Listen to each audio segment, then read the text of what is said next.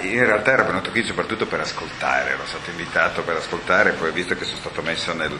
nel, nel programma. Eh, quindi vabbè, mi limiterò semplicemente a, a,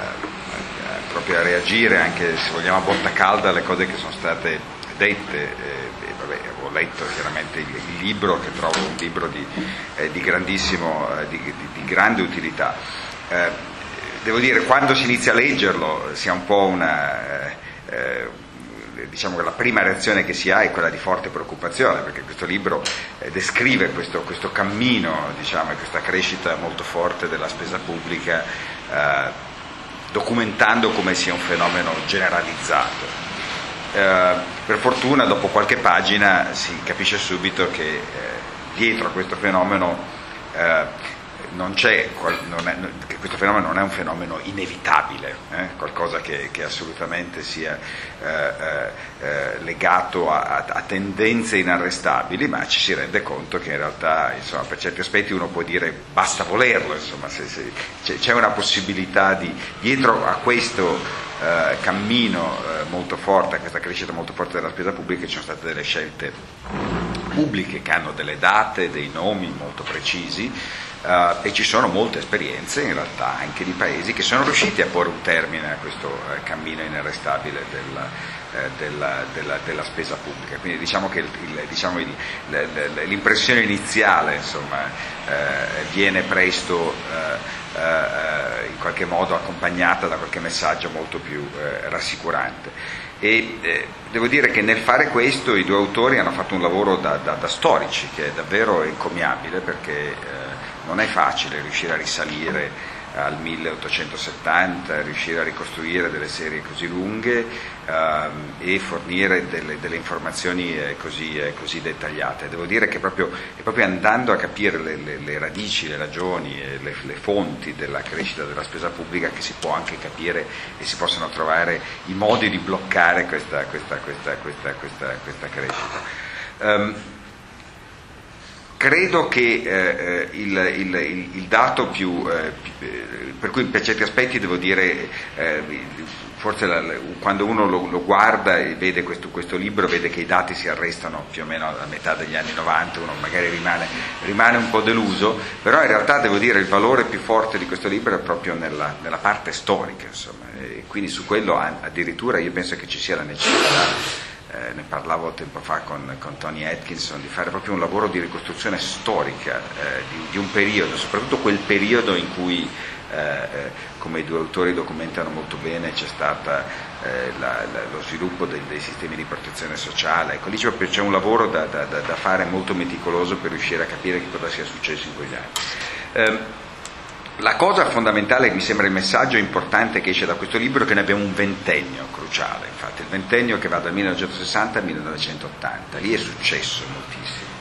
Eh, sono stati gli anni in cui eh, credo questo fenomeno di crescita della spesa pubblica è peraltro strettamente associato alla eh, creazione e allo sviluppo eh, del, dei vari componenti e dei programmi dello Stato sociale, perché hanno questo nome fondamentalmente.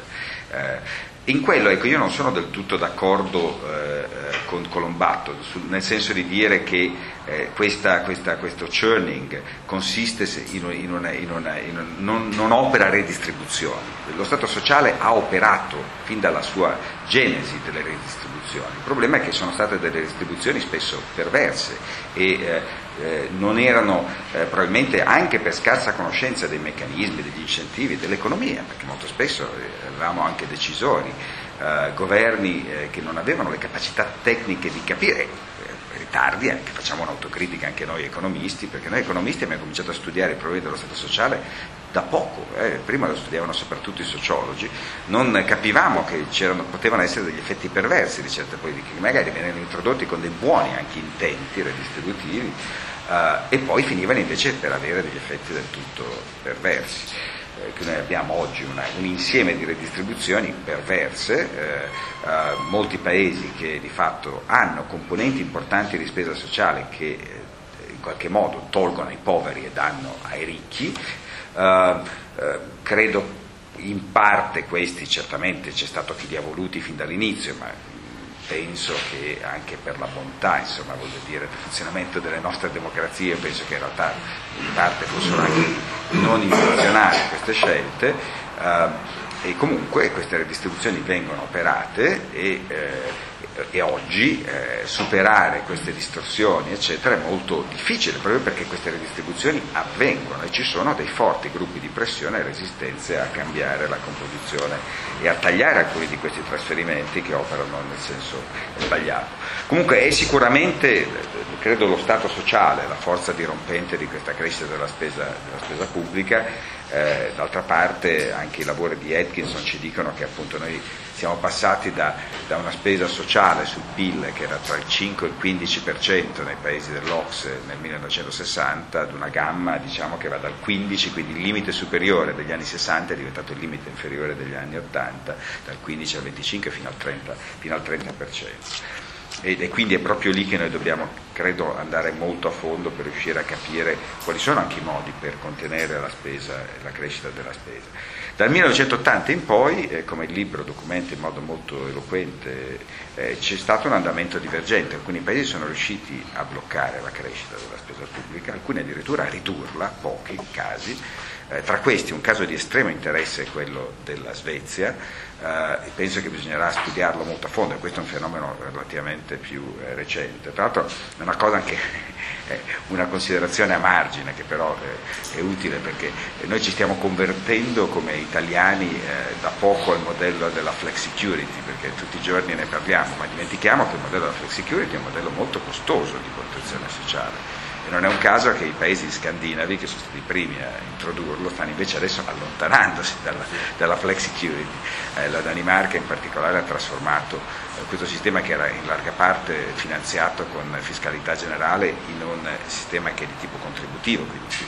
in qualche modo responsabilizza l'utente anche per tagliare le spese, la Svezia ha chiaramente operato anche dei tagli abbastanza significativi in questa, in questa direzione. Um,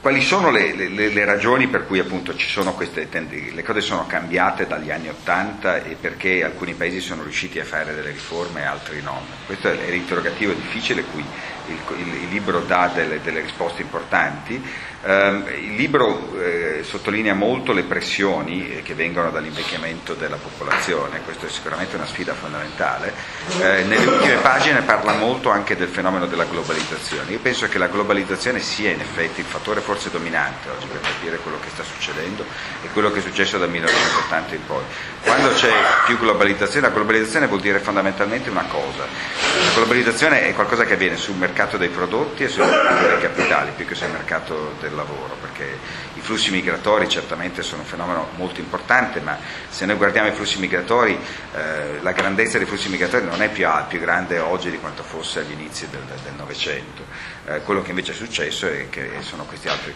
Eh, ecco, questo crea, aumenta l'elasticità della domanda eh, di lavoro e quindi riesce, rende molto più costoso anche in termini occupazionali mantenere gli stessi,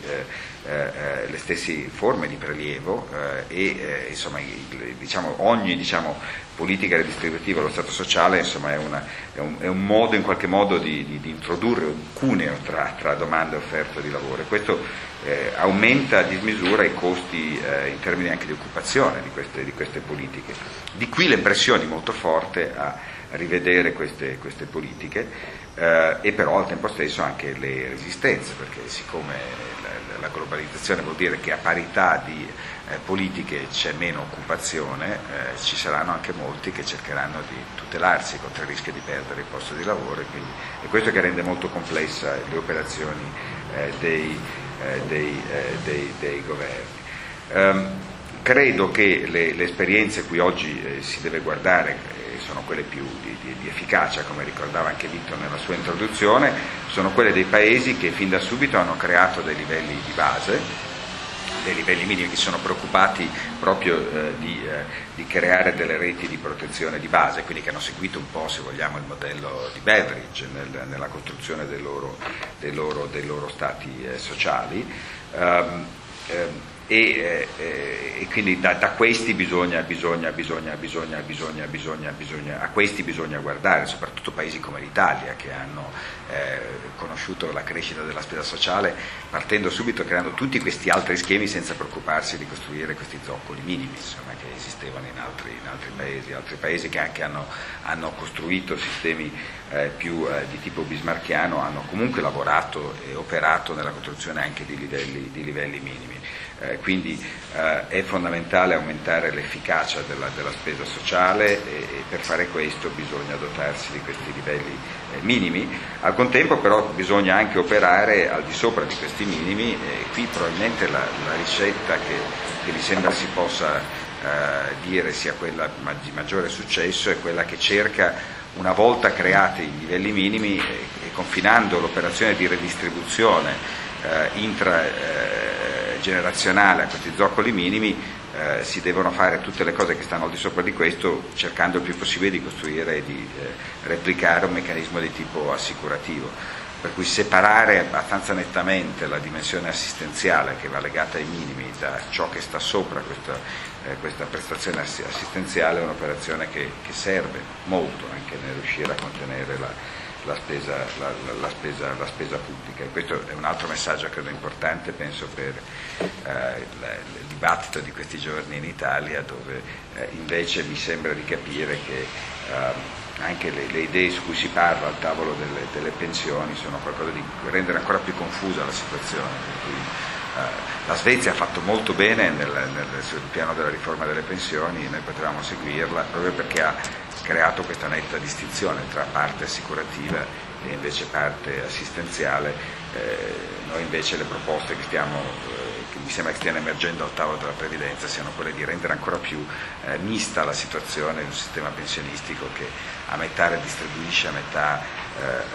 ha un contenuto di tipo previdenziale assicurativo nello stretto senso della, della parola. Ecco, questo mi sembra che ci allontani dal, dalle esperienze di maggiore successo nel, nel, nel ridurre la, la, spesa pubblica e nel rendere più efficiente la spesa sociale. E comunque è su questi piani, a mio giudizio, che si gioca moltissimo delle possibilità di, di davvero eh, arrestare questo, questo, questo, questo fenomeno.